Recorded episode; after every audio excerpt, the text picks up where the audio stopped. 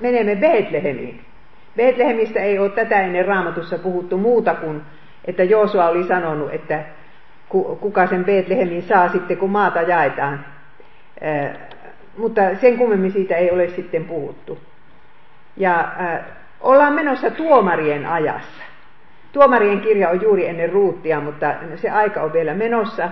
Ja siitä tuomarien ajasta voidaan sanoa tämmöinen asia, että, joka toistuu usein tuomarien kirjassa. Siihen aikaan ei ollut kuningasta Israelissa, ja jokainen teki sitä, mikä hänen omasta mielestään oli oikein. No minustahan tämä on melkein kuin meidän ajasta kirjoitettu, että meillä on kyllä tosin tuomareita ja presidenttejä ja piispoja ja arkkipiispoja, mutta eh, aika harva niin jämäkästi pystyy sanomaan, että mikä on oikein, että koko kansa sitä tottelisi. Anteeksi nyt.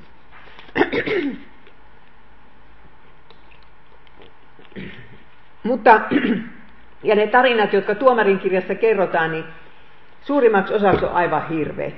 Siellähän on tämmöisiä moniavioisuutta ja raiskausjuttuja ja vaikka mitä. Mutta sitten me näimme semmoisen pienen vilahduksen oikein hurskaistakin ihmisistä tämän Ruutin kirjan aikana, kautta.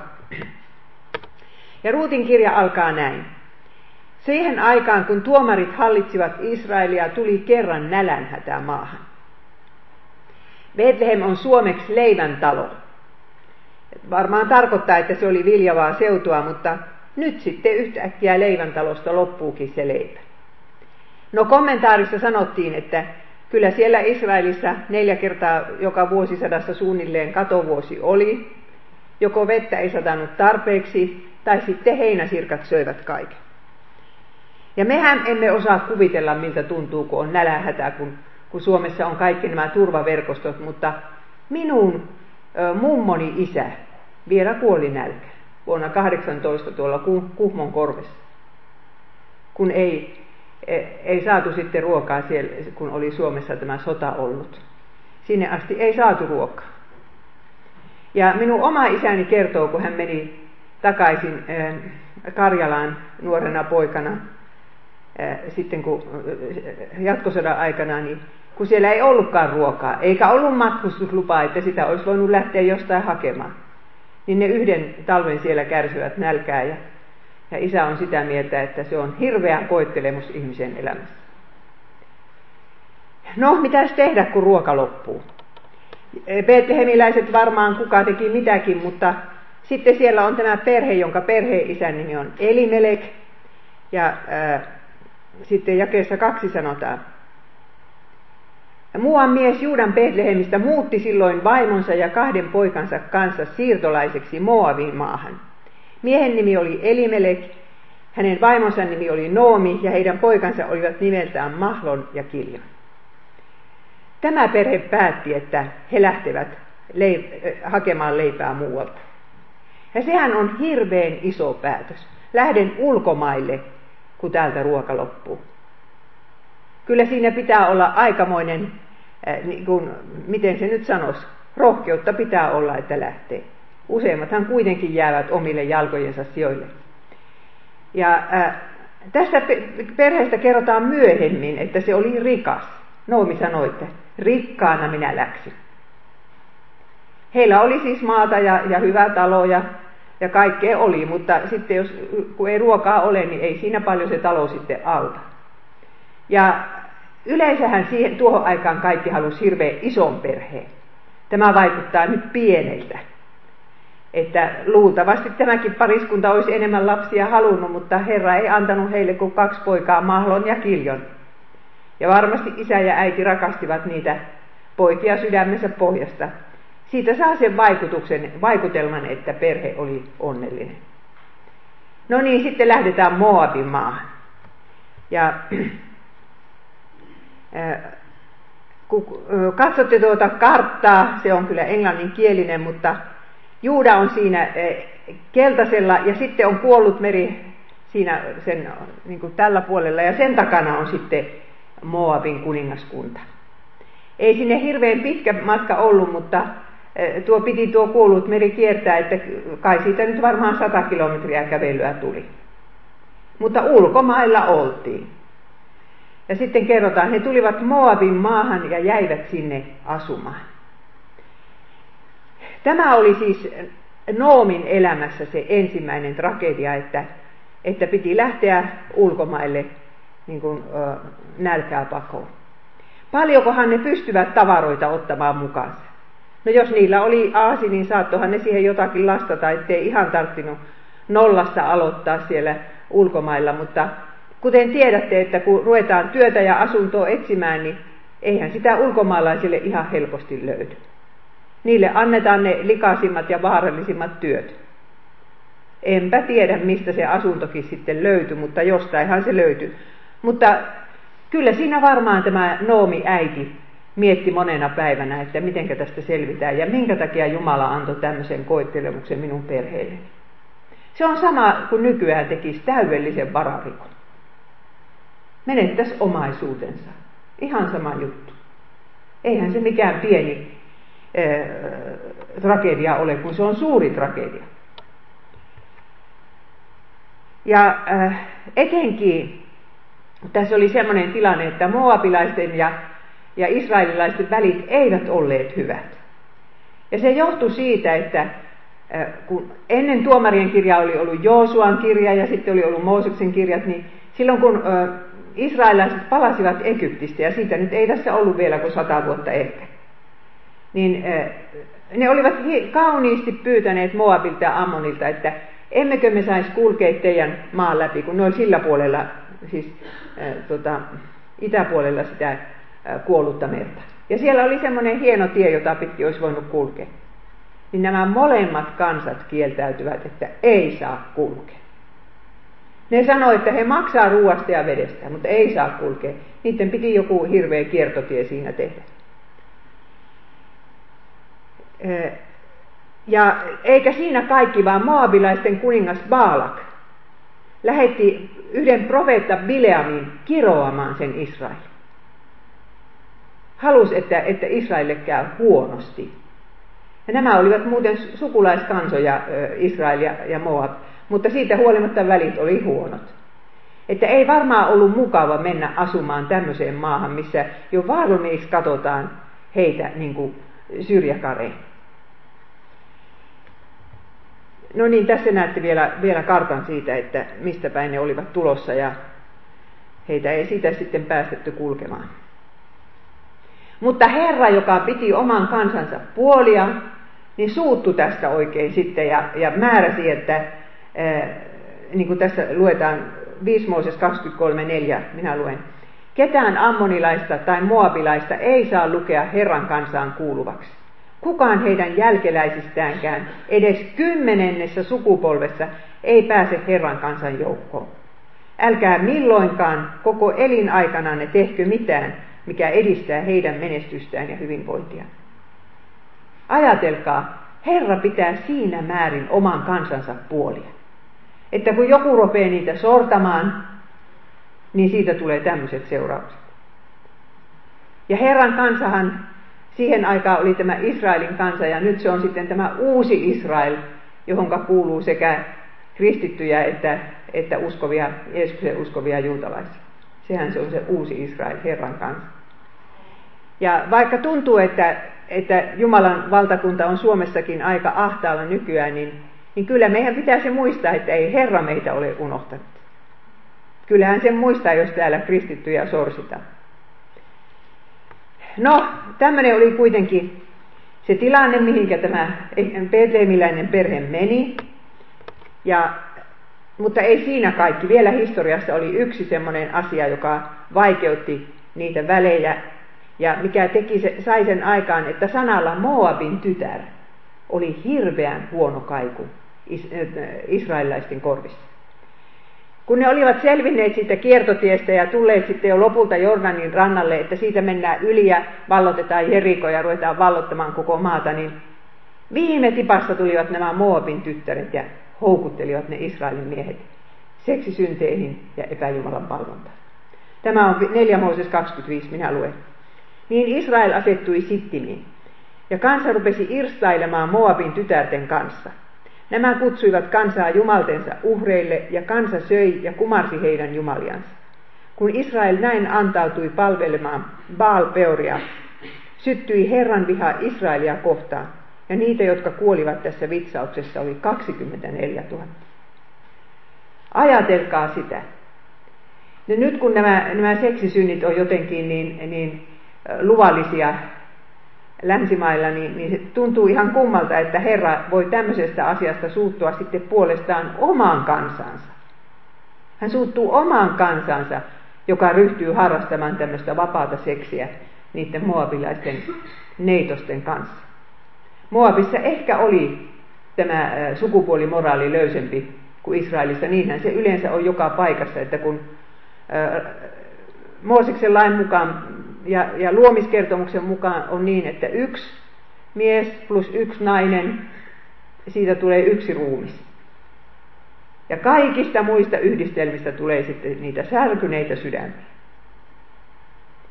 Niin Moabilla ei ollut tätä periaatetta ja, ja tytöt sitten siellä vikitteli niitä miehiä ja, ja sinne joku vitsaus iski niin, että siellä kuoli 24 000 henkeä. No onko Moabin tyttäret sitten sen jälkeen suosiossa Israelissa? Ja nyt kun me puhumme Ruutin kirjasta, niin kuin Ruut oli yksi niistä Moabin tyttäristä. Muistakaapa se. Siellä oli, kun mentiin äh, sinne Moabin äh, toiselle puolelle kuollutta merta, niin siellä oli semmoinen mahtava tasanko, jossa oli, joka oli varmaan hyvin viljava paikka. Siellä se on vieläkin. Ja, mutta Israelin profeetat, monetkin heistä kirjoittavat kovia tuomioita Moabia vastaan. Esimerkiksi Jeremia kirjoittaa näin. Ja yleensähän se johtuu epäjumalan palveluksesta, että profeetat arvostelivat Moabia. Moabilaiset pyyhkäistään pois maan päältä. Röyhkeästi he ovat asettuneet Herraa vastaan. Kauhu, kuoppa ja loukku odottavat sinua Moabin asukas, sanoo Herra. Voi sinua Moab, loppu on tullut Kemosin kansalle. No, kukas tämä Kemos nyt sitten on? Kemos oli moabilaisten ikioma jumala. Kaikki tuolla Lähi-idässä siihen aikaan palvovat Baalia. Baal oli tämmöinen kansainvälinen uskonto, mutta sen lisäksi oli kullakin kansalla vielä omatkin jumalansa. Ja Moabin jumala oli nimeltään Kemos, ja tämä Kemos vaati ihmisuhreja. Se on, siitä on jo niin kauan, kun Suomessa on ihmisuhreja uhrattu, kyllähän niitä pakanuuden aikaa on täälläkin uhrattu, että kukaan ei oikein tiedäkään, että semmoista on tapahtunutkaan. Mutta kyllä sitä monessa uskonnossa on ollut. Ja, ja moabilaisten uskonto oli yksi esimerkki. Toisin sanoen, jos jollekin perheelle alkaa tulla onnettomuuksia yksi toisessa perästä, niin yksi, kun yksi lapsi uhrataan, niin loput ei siedä henki. Ajatelkaa, jos teitä olisi sillä lailla opetettu. Ja sitten teille tulisi, alkaisi perheeseen tulla onnettomuuksia, ja te rupeisitte katsomaan, että kuka näistä lapsista nyt on uhrattava. Semmoisen keskellä Ruut oli varttunut. Semmoiseen Jumalaan hän oli uskonut. Ja samaten kansakunta, että jos kun kansakunta on kriisitilanteessa, niin uhrataan sitten lapsi, niin, niin siitä selvitään. Että ei se sitten ihme ole, että siellä Jeremia kovia sanoja saarnaa. Nyt kun äh, Elimelekin perhe asettuu sitten johonkin surkeiseen kojuun sinne asumaan, niin, niin ongelmat on monenlaiset. Ensinnäkin tämä uskontojen ongelma. Israelilaiset usko, uskovat näkymättömään Jumalaa. Ja tämä, tämmöistä näkymätöntä Jumalaa ei kyllä pakanat yleensä tunne ollenkaan. Että saatto kuulemma ennen vanhaan, kun kristiusko ihan ensimmäistä kertaa Japaniin meni, niin saattoi tapahtua, että ihminen tuli kirkkoon ja kysyi, että missä täällä on se Jumala. Sen pitäisi näkyä se Jumala. Ja moabilaiset pällistelivät, että mihinkäs ne uskoo nuo, tuo siirtolaisperhe tuossa, ja ne kuulemma uskoo näkymättömään Jumalaa, ha ha ha. Mitä hyötyä semmoisesta on? Ja sitten eihän täällä tietysti Elimelekillä ole mitään Jumalan palvelusta, kun se temppeli on niin kaukana. Ei voida, voida uhrata Jumalalle, ja se Jumalan kohtaamisen paikka oli siellä Siilon ei temppelissä, vaan siellä Siilo-ilmestysmajassa tähän aikaan. No niin, että, että ongelmiahan niitä oli puolia toisi, että että moabilaiset seuraa näitä israelilaisia silmäkovana ja israelilaiset seuraa moabilaisia, että mitä ne oikein tekee. Kieli oli suunnilleen sama, että kielellisiä ongelmia ei paljon ollut. No niin, eikö ollut jo Noomi elämässä ihan tarpeeksi surkeita tämä elämä? Luultavasti siis mies ja pojat jotakin töitä löysivät, hanttihommia niin, että siinä voitiin elää päivästä toiseen. Ei tarvinnut ihan nälkään kuolla. Mutta sitten tapahtuu se seuraava onnettomuus. Tragedia numero kaksi tämän Noomipara elämässä. Jae kolme. Elimele kuoli ja Noomi jäi yksin molempien poikiensa kanssa. Yksi lause, mutta mikä hirvittävä tragedia. Mies sairastuu, tai putoako se jostain rakennustelineiltä, vai mikä sille tulee? Käärme pistää, kuka sen tietää. Mutta jos se ei nyt ihan yhdellä iskulla kuole, niin kyllä siinä varmaan Noomi rukoili epätoivoisesti, että Herra, anna tuon miehen elää. Minä en selviä tästä elämästä. Täällä ei ole yhtään sukulaista. Mitenkä minä ruokin nuo pojat? Ja sitä paitsi minun, ne tarvitsisi isän kättä kasvattamaan niitä niin, että niistä tulee kunnon miehiä. Ja Jumala ei kuullut tätä rukousta, tai kyllä hän kuuli. Mutta hän vastasi siihen eri lailla, kun Noomi oli pyytänyt, se mies kuoli. Ja se on vielä tuhat kertaa kauheampaa kuin että mies kuolee tänä päivänä Suomessa. Koska eihän tässä nyt yhteiskunta jätä sentään sitä leskeä ihan tyhjän päälle. Mutta mistä ihmeestä Noomi sai sen jälkeen ruokaa pöytänsä? Eihän siellä naiset voinut töihin mennä. Mutta lapset voi. Pojat ne varmaan jotakin töitä teki. Mutta arvaamme, että leipä ei vieläkään ole kovin leveä. Ja, ja äiti yrittää kasvattaa niitä ja, ja opettaa niille Jumalan sanaa ja, ja parhaansa mukaan. Mut, mutta miestä kaipaa siihen rinnallensa. Ja tässä vaiheessahan Noomi olisi voinut tehdä yhden virheen.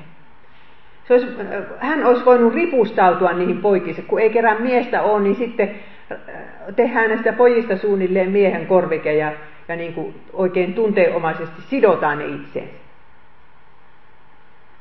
Ja sitten kun tämmöiseen äiti-poika-suhteeseen se miniä ilmestyy, niin sittenhän ne ongelmat alkaa, kun siinä kilpaillaan siitä yhdestä miehestä, että kumpaa se rakastaa enemmän äitiä vai vaimosta.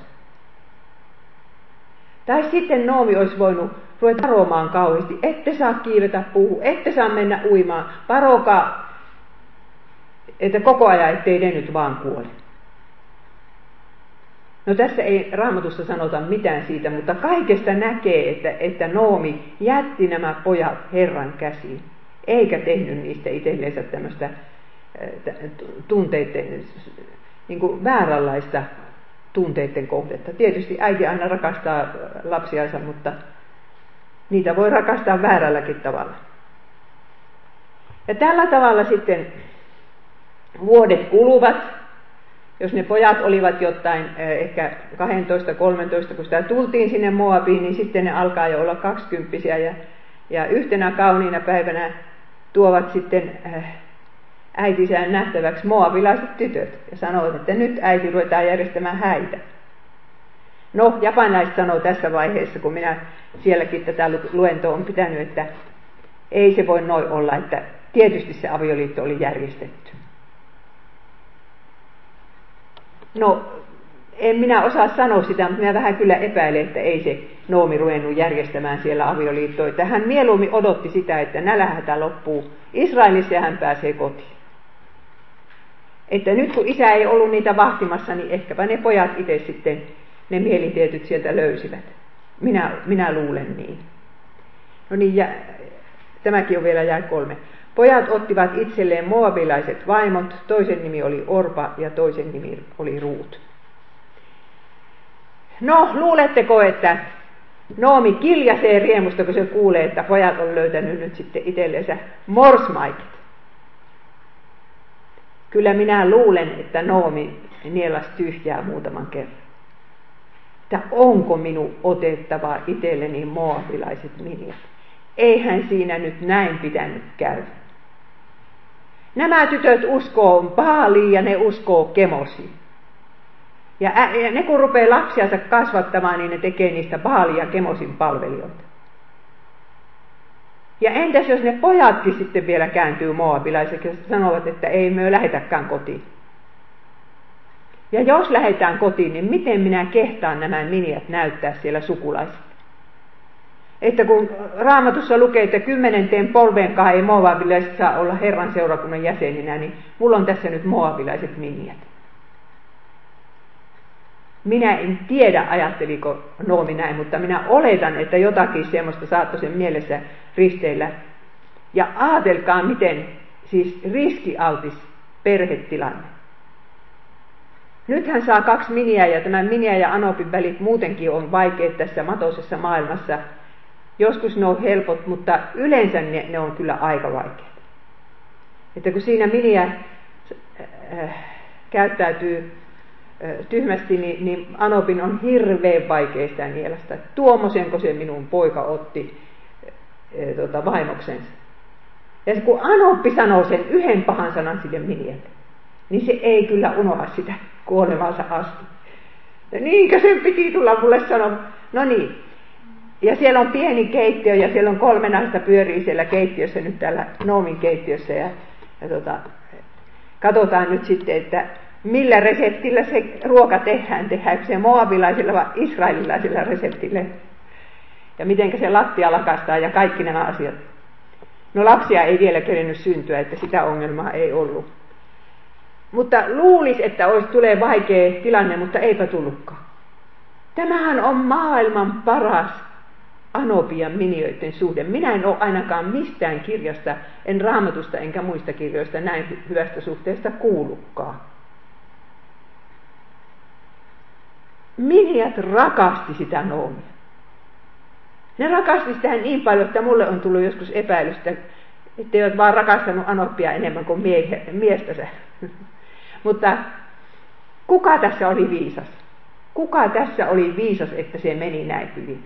Minä sanon, että se oli Noomi. Noomi teki semmoisen viisaan teon, että se hautas haaveensa. Tietysti Noomilla oli ollut semmoinen mielikuva, että minkälaisia ne Mahlon ja Kiljonin vaimojen pitää olla.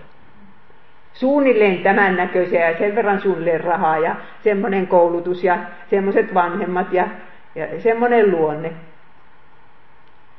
Ja no, Noomi hautas kaiken tämän.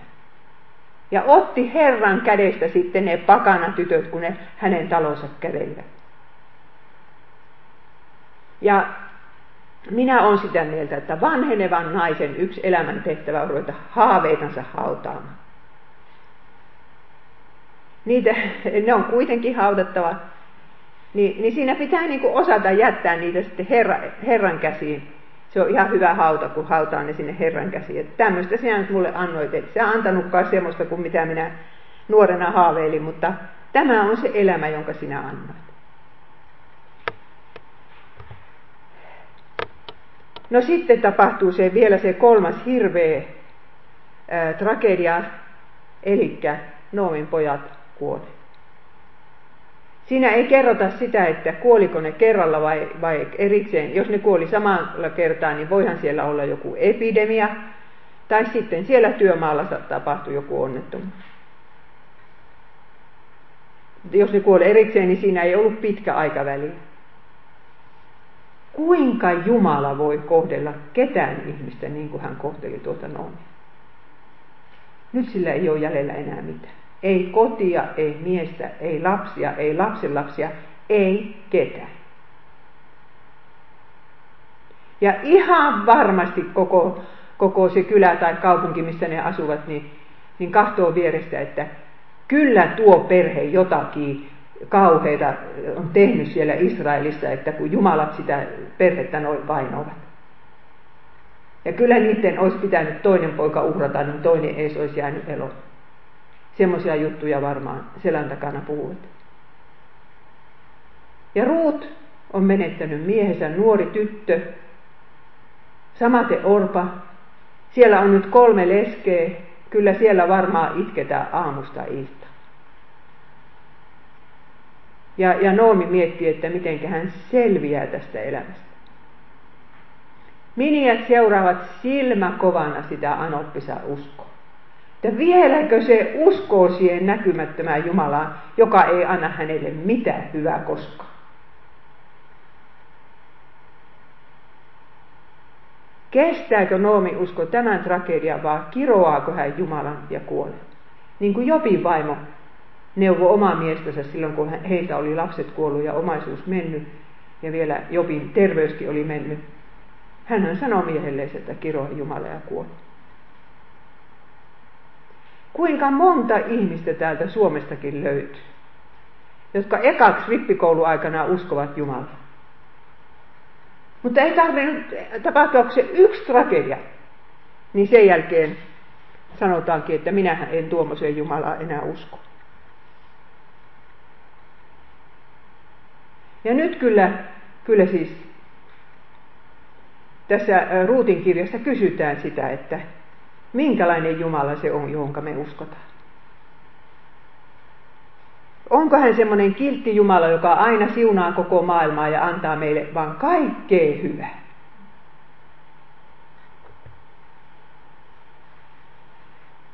Niin. Tässä on vasta tämä teksti, siis jakeet 4 5. Kun he olivat asuneet siellä kymmenisen vuotta, kuolivat myös molemmat pojat, ja niin no-, Noomi oli yksin menetettyään sekä miehensä että poikansa. Japanilaiset sanosivat, että huono karma. Buddhalaiset siis sanosivat, että huono karma. Että yleensä kaikki, kaikki uskonnot etsivät syyllistä. Kene oli syy, että tämä tapahtui? Ja kyllähän mekin ollaan vähän semmoisia, että, että tota, kyllä mekin ruvetaan kysymään, että, että miksi, miksi minun perhe? Mitä pahaa minä olen tehnyt, kun näin piti käydä? Ja nyt katsotaan, miten Noomi tähän suhtautuu. Noomi sanoo, Herra on minua raskaasti koetellut. Luku 1 ja 13. Kaikki valtias on antanut minulle paljon katkeraa murhetta. Luku 1 ja 20. Noomi siis ottaa Jumalan kädestä kaikki nämä kolme hirveätä tragediaa. Kuvitelkaapa, minkälaista Noomi elämä olisi ollut, jos hän olisi ottanut ne vaikkapa sattuman kädestä. Mulle nyt sattuu vaan, näin huonosti sattuu, että kaikki kuolivat. Tai jos hän olisi ottanut tämän saatanan kädestä. Jumala on kyllä kaikkivaltias, niin kuin hän sanoo tuossa kaikkivaltias. Jumala on kyllä kaikkivaltias, mutta, mutta saatana pääsi livahtamaan tähän minun elämään ja tekemään tämmöistä. Jumala halusi, että minun rakkaat pysyy hengissä, mutta saatana pystyy tappamaan ne. Eikö teitä pelottaisi asua semmoisessa maailmassa? Eikö se ole sata kertaa parempi, että mekin otamme elämämme tragedia Jumalan kädestä? Silloin me tietää, että se tulee kädestä, joka rakastaa meitä. Jos se otetaan saatanan kädestä, niin ne tulee kädestä, joka vihaa meitä. Että me vaan sitten joudutaan tässä Noomin kanssa kysymään, että miksi piti tapahtua, en tiedä, en tiedä.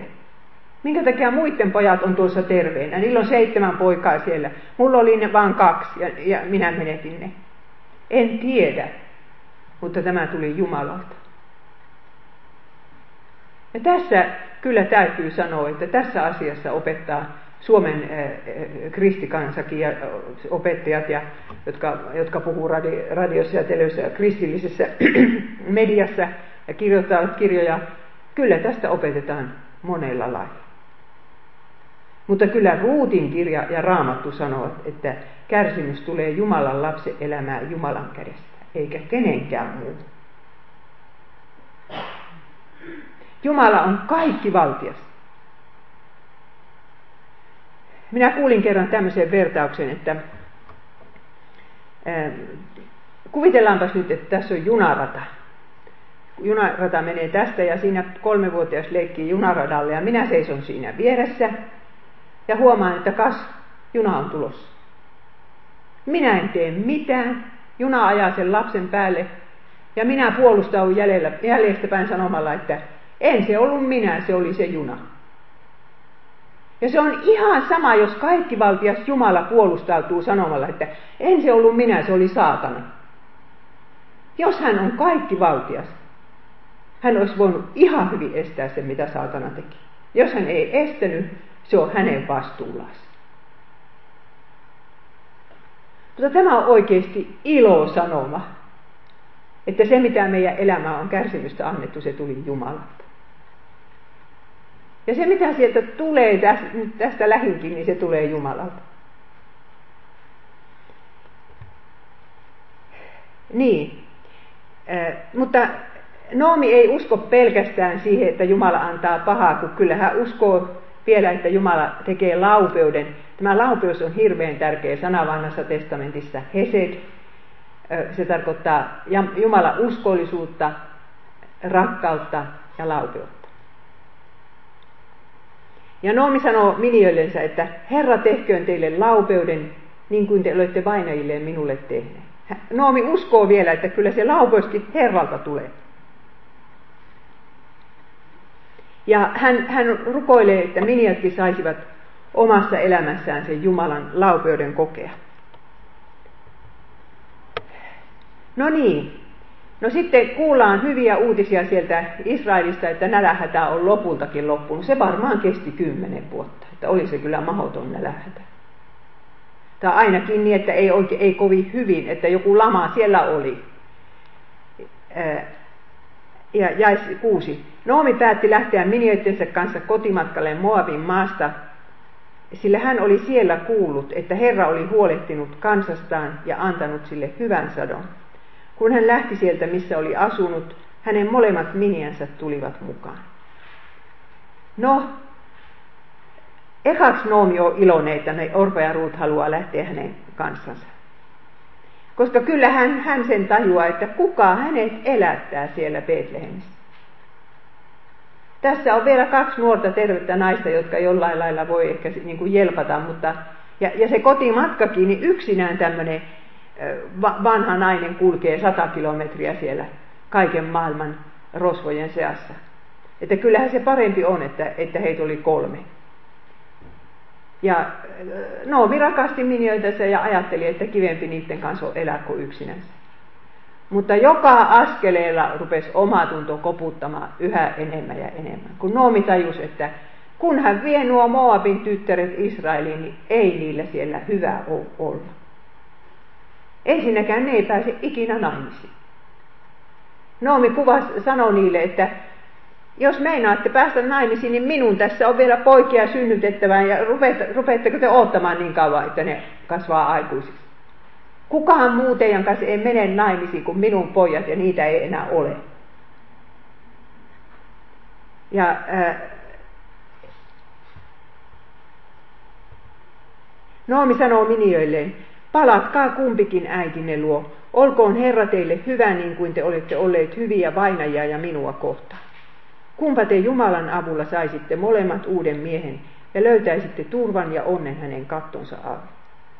Tässä kun lukee, että äitinne luo, niin minä olen joskus ajatellut, että, että jospa näillä tytöillä ei ollutkaan niin kuin isää, että jos se oli sellainen vähän vajavainen perhe ja sen takia annettiin tytär ulkomaalaiselle miehelle vaimoksi.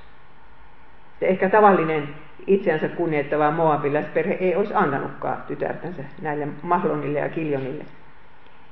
Mutta joka tapauksessa äiti on siellä ja jos sinne kotiin palataan, niin on mahdollista, että päästään uusiin naisiin. Ja Noomi nyt halusi noille tytöille hyvää, niin hän sanoi, että kumpa te Jumalan avulla saisitte molemmat uuden miehen ja löytäisitte turvan. Tämä turva-asia on, kuulkaa, yksi suuri teema Ruutin kirjassa. Mistä se turva löytyy?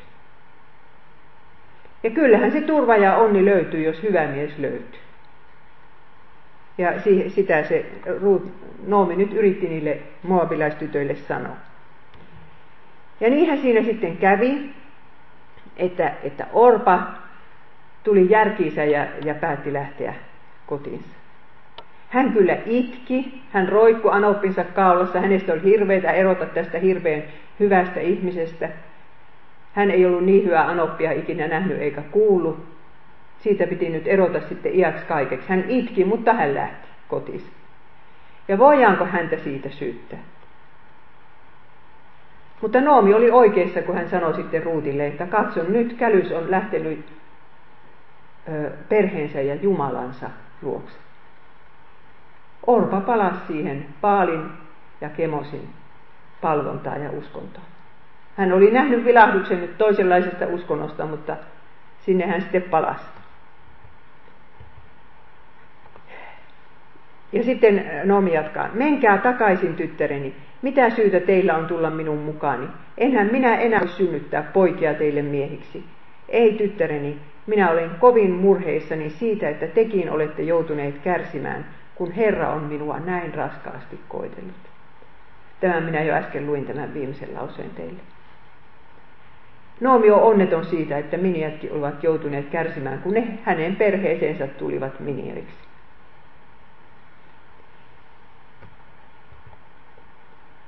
Ja sitten Noomi suutelee niitä hyvästiksi. No niin, tässä uudelleen kuvataan se nyt, miten se orpa lähtee. Ja yksi, ei kun kymmenen. Hän suuteli heitä, mutta he puhkesivat itkuun ja sanoivat, ei me tahdomme, että sinä viet meidät kansasi luo. Silloin Noomi sanoi, menkää takaisin tyttäreni. Miniet itkivät nyt vielä katkerammin. Viimein Orpa suuteli Anoppiaan hyvästiksi, mutta Ruut ei suostunut eroamaan Noomista. Ruut ei suostunut kerta kaikkea. Ja hän sanoo, äh, Ruut sanoo näin, älä pakota minua eroamaan sinusta ja lähtemään luotasi. Minne sinä menet, sinne minäkin menen, ja minne sinä jäät, sinne minäkin jään. Sinun kansasi on minun kansani, ja sinun Jumalasi on minun Jumalani. Siis Ruut sanoo tässä, että minä haluan uskoa siihen uskontoon kuin sinä.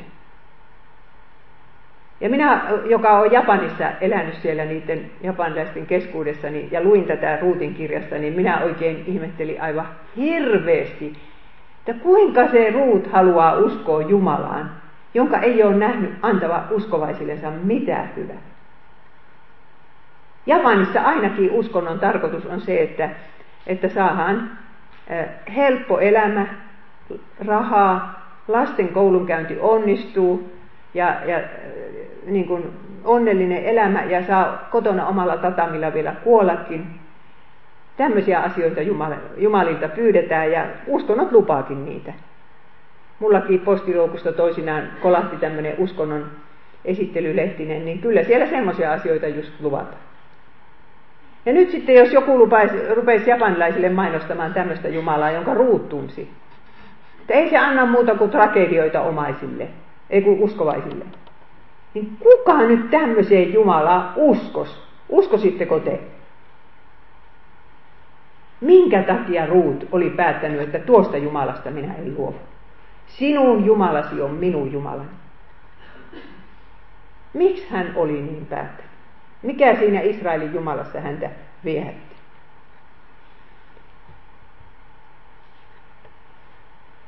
Niin, Mistä Ruut oli tämmöisen uskon saanut? No tietysti siltä, Minja, äh, siltä Anopilta. Jos hän ei olisi Anoppinsa tutustunut, ei hän olisi ikinä tämmöisestä Jumalasta mitään tiennytkään. Hän olisi uskonut vain niihin Jumaliin, mihin hän on tähän mennessä uskonut ja mitä hän tähän asti on palvonut. Äh, jossa aina etitään syyllistä ja sitten vielä vaaditaan lapsuhreja ja yleensä se, se uskonto ja seksi menevät sekaisin. Se oli niissä uskonnoissa se huono puoli. Ja Ruut tajus hyvin, että jos hän nyt eroaa Noomista, niin samalla hän saa kyllä sanoa hyvästi sille Noomin Jumalalle, kun ei hän tiedä siitä Jumalasta yhtään mitään muuta kuin mitä, mitä Noomi kertoo. Että kun meillä on tämmöinen tärkeä sana luterilaisessa opissa kuin armon väline. Ja armon väline tarkoittaa sitä, niitä välineitä, minkä kautta me voidaan kohdata Jumala. Jos me asutaan sukulaisista nykyään tässä tällä maapallolla vaikka 8000 kilometrin päässä, niin onhan olemassa kännykkäniminen väline tai, tai skype, millä me voidaan olla yhteydessä, mutta ei me voida huutamalla olla se ihmisen kanssa yhteydessä, joka on siellä 8000 kilometrin päässä. Ja sama se on Jumalan suhteen. Jumala on läsnä kaikkialla kyllä, mutta hän on meille läsnä vaan armon välineissä. Ja niitä on kolme. Raamattu, kaste ja ehtoollinen. Ja nyt Noomi oli, oli tämä Ruutin raamattu. Ja hän tiesi, että jos hän päästää tuon noomin menemään, niin silloin menee armonvälineet. No hän ei osannut tätä sanaa, mutta, mutta siinä Jumala menee. Ja siitä Jumalasta hän ei ikinä luo.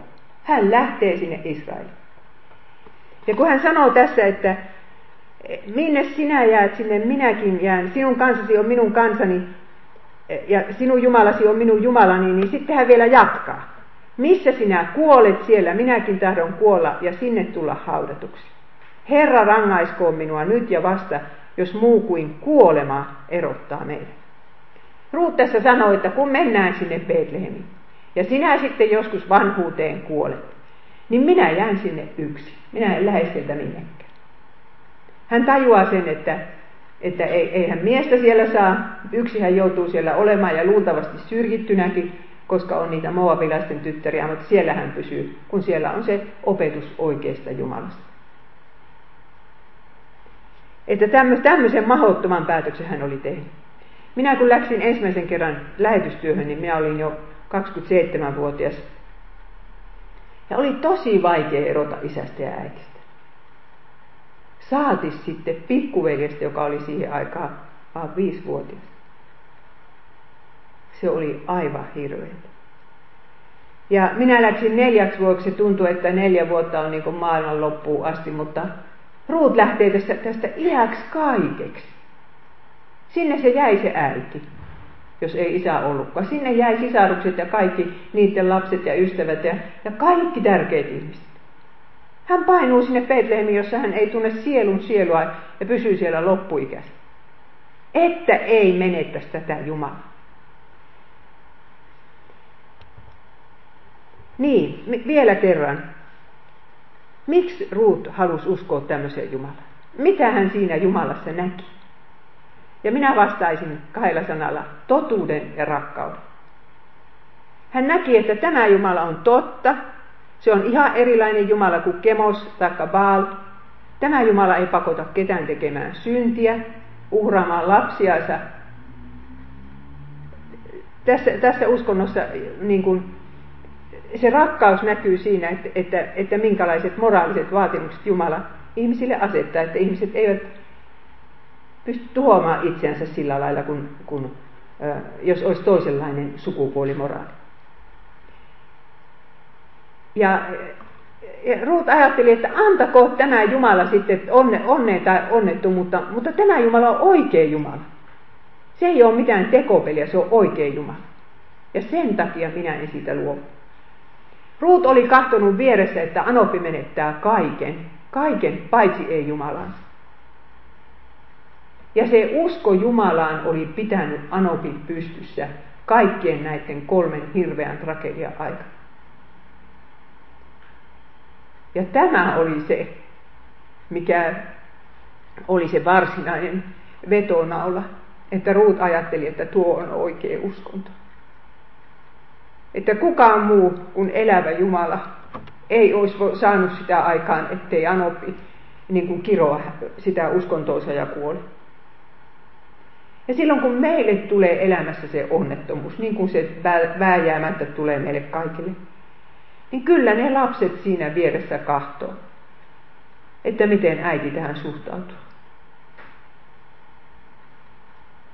Ottaako se siitä huolimatta virskirjan ja raamatun käteensä?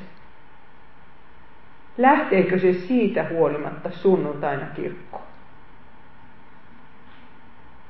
Ja se, miten me suhtaudumme näiden tragedioittemme keskellä Jumalaamme, se antaa niille lapsille malli. Kun niille sitten se onnettomuuden päivä koittaa, niin niin kyllä ne sitten muistaa, että, että ei se äiti lyönyt lekkeriksi silloinkaan, kun, kun sitä ja sitä tapahtui. Että, että kyllähän sitten Jumala uskoja vielä kirkkoon meni. Tämä on tosi tärkeä asia. Ja se on semmoinen asia, minkä me nyt voisimme tästä Noomista oppia, että, että hän, hän, hänellä säilyi usko, vaikka hän tajusi sen, että, Jumala on antanut mulle niin paljon kärsimystä ja minä en yhtään ymmärrä miksi. Mutta minä siitä huolimatta jatka uskomista. Sitten, sitten Noomi palasi sinne armovälineiden luokse, missä oli Siilon ilmestysmaja ja uhrit ja temppelit. Ei temppelit, kun tuota alttarit. Mutta vielä yksi, yksi vetonaula tässä uskonnossa oli. Ja se oli se Noomin rakkaus. Ruut ei ollut ikipäivänä kuullut puhuttavankaan Anopista, joka rakastas miniöitä, se, niin kuin Noomi rakasti heitä. Ja hän ihmetteli sitä, että mistä tuo rakkaus tulee. Mulle tapahtui yhdessä seurakunnassa Japanissa, että siinä samassa lähiössä, missä minä asuin, niin telkkarissa oli yhden niiden, yhden perheen osoite ja, ja siinä oli käynyt sillä lailla, että niiden poika oli mennyt mukaan tämmöiseen mafiaan, kun se halusi, se oli tehnyt jotakin pelivelkoja ja se tartti rahaa. Se oli töissä postitoimistossa ja se kavalsi sieltä rahaa. Ja semmoinen on Japanissa niin kuin anteeksi antamaton juttu. Se oli os, perheen nimi ja osoite oli te, televisiossa ja uutisissa ja, ja poika joutuu vankilaan ja isä ja äiti istuu kotona ja miettii, että tehtäisikö tässä itsemurha. Niin, se, sitten tota, niillä, se oli kalligrafian, eli näiden kirjoitusmerkkien opettaja, se, se rouva, niin, niin yhden kristityn perheen kolme poikaa olivat sillä oppilaana. Niin niiden, ni, niiden äiti oli tullut sinne ja istunut siellä keittiössä ja itkenyt. Ei, ei sanonut sen kummempaa, mutta istui siellä ja itki. Ja silloin, silloin oli tullut tälle eh, rouvalle mieleen sen rikollisen äidille, että mistä se tuo rakkaus tulee. Ja tämähän on semmoinen asia, mitä meiltä kristityiltä ei tänäkään päivänä voida viedä. Maine on kyllä viety. Kristityt on nykyään niin huonossa maineessa, sekä Suomessa että muissa maissa. Se on ihan uskomatonta, miten 15 vuodessa on kristityt saaneet tämmöisen niin kuin pahan ihmisen maineen hirveitä konservatiiveja, hirveän suvaitsemattomia ja terroritekojakin tekevät toisinaan ja tämmöistä kaikkea. Ja tämmöisen keskellä meillä ei ole mitään muuta. Meillä ei ole siis mahdollisuutta puolustautua, mutta me voidaan aina osoittaa sitä rakkautta. Ja ihmiset kyllä kysyvät, että mistä tuo rakkaus tulee. Ja niin kysyy Ruut, ja se lähti Anopisan mukaan. Ja minä luulen, että, että Ruutin sydäntä paino myöskin se epäjumalan palvelus. Tiedän, mihinkä lapsuhreihin se oli osallistunut. Ja nyt hän oli niin kuin Noomin perheessä tajunnut, että se on väärin, ei niin saa tehdä. Mutta hän oli tehnyt, hän oli pakana, hän oli rikkonut niitä Noomin Jumalan sääntöjä vastaan. Mutta jotenkin hän siinä nyt vaan toivoi, että jospa se tämä Jumala ottaisi hänetkin niin kuin huomaansa kun hän menee sinne Israeliin, niin josta hän saisi olla sen tämä Jumala uskovainen. Joku tämmöinen toivo sillä oli, ei se muuten olisi lähtenyt. Ja sitten nämä kaksi naista lopulta pääsevät sinne Betlehemiin ja ää, ei, ei varmaan ole kattoa pään päälle heillekään, niin kuin ei Joosefille ja Mariallekaan ollut. Mutta Betlehemin naiset hämmästyy hirveästi. Ne on odottaneet siellä, että milloinka se Elimelekin perhe tulee tänne takas kotimaahan ja yhtäkkiä sinne tulee Noomi kamalan vanhentuneen näköisenä yhden ulkomaalaisen moabilaistytön kanssa. Ja koko kaupunki joutui ihan järkytyksen valtaan, että miten sille rikkaalle perheelle on noin käynyt. Ja silloin Noomi sanoi, että älkää kutsuko minua Noomiksi, joka tarkoittaa onnellinen.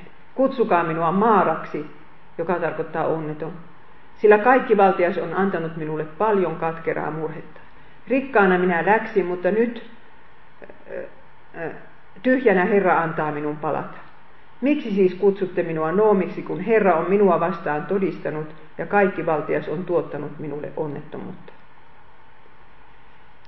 No, Noomi ei tässä yhtään peittele sitä asiaa. Hän sanoi, että onnettomuutta tuli ja se tuli Jumalalta oikein haluaisi nimensäkin muuttaa. Muuten tämä Maara-sana on se, mistä tulee nämä, tulevat nämä Maria-nimet uuteen testamenttiin. Siellä on kuusi Mariaa minun laskujeni mukaan. Ja kyllä se aika yleinen nimi oli ja kyllä se jotakin osoittaa siitä, että, että miten naiset, naisten osaa kuitenkin pidettiin aika onnettomana. Siihen varauduttiin, että naiset saa paljon onnettomuutta elämässään, kun tytölle annettiin tuommoinen nimi.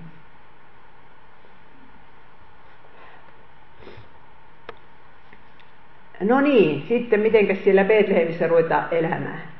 Enpä tiedä, mistä ne sen kortteerin löysivät jonkun, jonkun huoneen, varmaan jonkun sukulaisen nurkasta saivat vuokrata. Eh, mutta sitten nyt ollaan vasta käsitetty ensimmäinen luku ja toinen luku alkaa näin.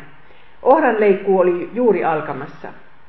Eräänä päivänä Ruut sanoi Noomille, tahtoisin mennä pellolle poimimaan maahan pudonneita tähkiä, jos joku siellä minu, sen minulle sallii. Noomi vastasi, mene vain tyttäreni. No siellä oli jokunen päivä oltu ja huomattu, että, että eihän sitä, mistä sitä ruokaa nyt saahaa. Vaikka hyvä sato oli tullut, mutta eihän heillä mitään ollut. Ja kohta Ruut huomasi, että täällähän onkin semmoinen systeemi, että sosiaalihuolto pelaa sillä lailla, että köyhät saa itse käydä poimimassa tähkät, jotka on pudonnut maahan asti rikkaiden pellolla. Me kaikki maanviljelijöiden, siis maatilalla kasvaneet tässä porukassa tiedämme, että putoilevathan ne tähkät. Ja meidän äiti kertoi, että sodan jälkeen he, koko koulu lähetettiin keräämään tähkiä ihmisten pelloilta. Ja siitä kai siitä sitten jotakin kouluruokaa tehtiin. Mutta tuohon aikaan oli todella sitten se semmoinen systeemi, oikein viisas systeemi Mooseksen laissa, että 3 Mooses 19. Kun korjaat maassasi satoa, älä leikkaa pelloiltasi viljaa reunoja myöten, äläkä korjaa maahan pudonneita tähkiä leikkuun jälkeen. Älä myöskään suorita jälkikorjuuta viinitarhassasi, äläkä poimi maahan varisseita rypäleitä. Jätä ne köyhiä ja muukalaisia ulkomaalaisia varten. Minä olen Herra teidän Jumala. Tämähän on hirveän hyvä systeemi. Semmoinen, että ei tule se, se tuota, sosiaalitoimistosta se raha ihan suoraan vaan pankkitilille, vaan ihmiset saa käydä poimimassa siellä. Ne tekee työtä leipänsä eteen. Mutta me huomaamme tuosta Ruutin kirjasta, että rikkaat ei tykännyt yhtään tästä systeemistä. Ne eivät voineet suorastaan kieltääkään, ettei tänne saa tulla, koska Mooseksen laissa luki noin. Mutta ne yritti tehdä niihin tähkänpoimijoiden elämän mahdollisimman vaikeaksi. Että ne menis jonkun toisen pellolle siellä niitä potkivat ja tönivät ja, ja, ja tota, palvelijatkin, siis ne oli palve, kaikkia palvelijoita alempaa kastia, palvelijatkin sai niitä pompotella niin kuin halusivat. Ja ettei vain olisi jotakin seksuaalista häirintääkin siellä ollut. Jos sattui joku oikein kaunis köyhä siellä tähkiä poimimaan. Ja Ruut ymmärsi tämän ja se, se niin kuin kovetti sydämensä, ja minähän menen sinne, tapahtuu mitä tahansa, mutta tässä täytyy saada Anopille ruokaa pöytään. Ja Anoppi sanoi, että mene vaan. Ja varmaan sitten rukoili kotona, että, että äh, siinä hyvin kävisi. No niin, nyt tähän asti ollaan päästy. Tämä ensimmäinen luento suunnilleen tunnin kesti, mutta jos teillä olisi nyt joku kysymys tähän vaiheeseen, niin minä voisin vastata.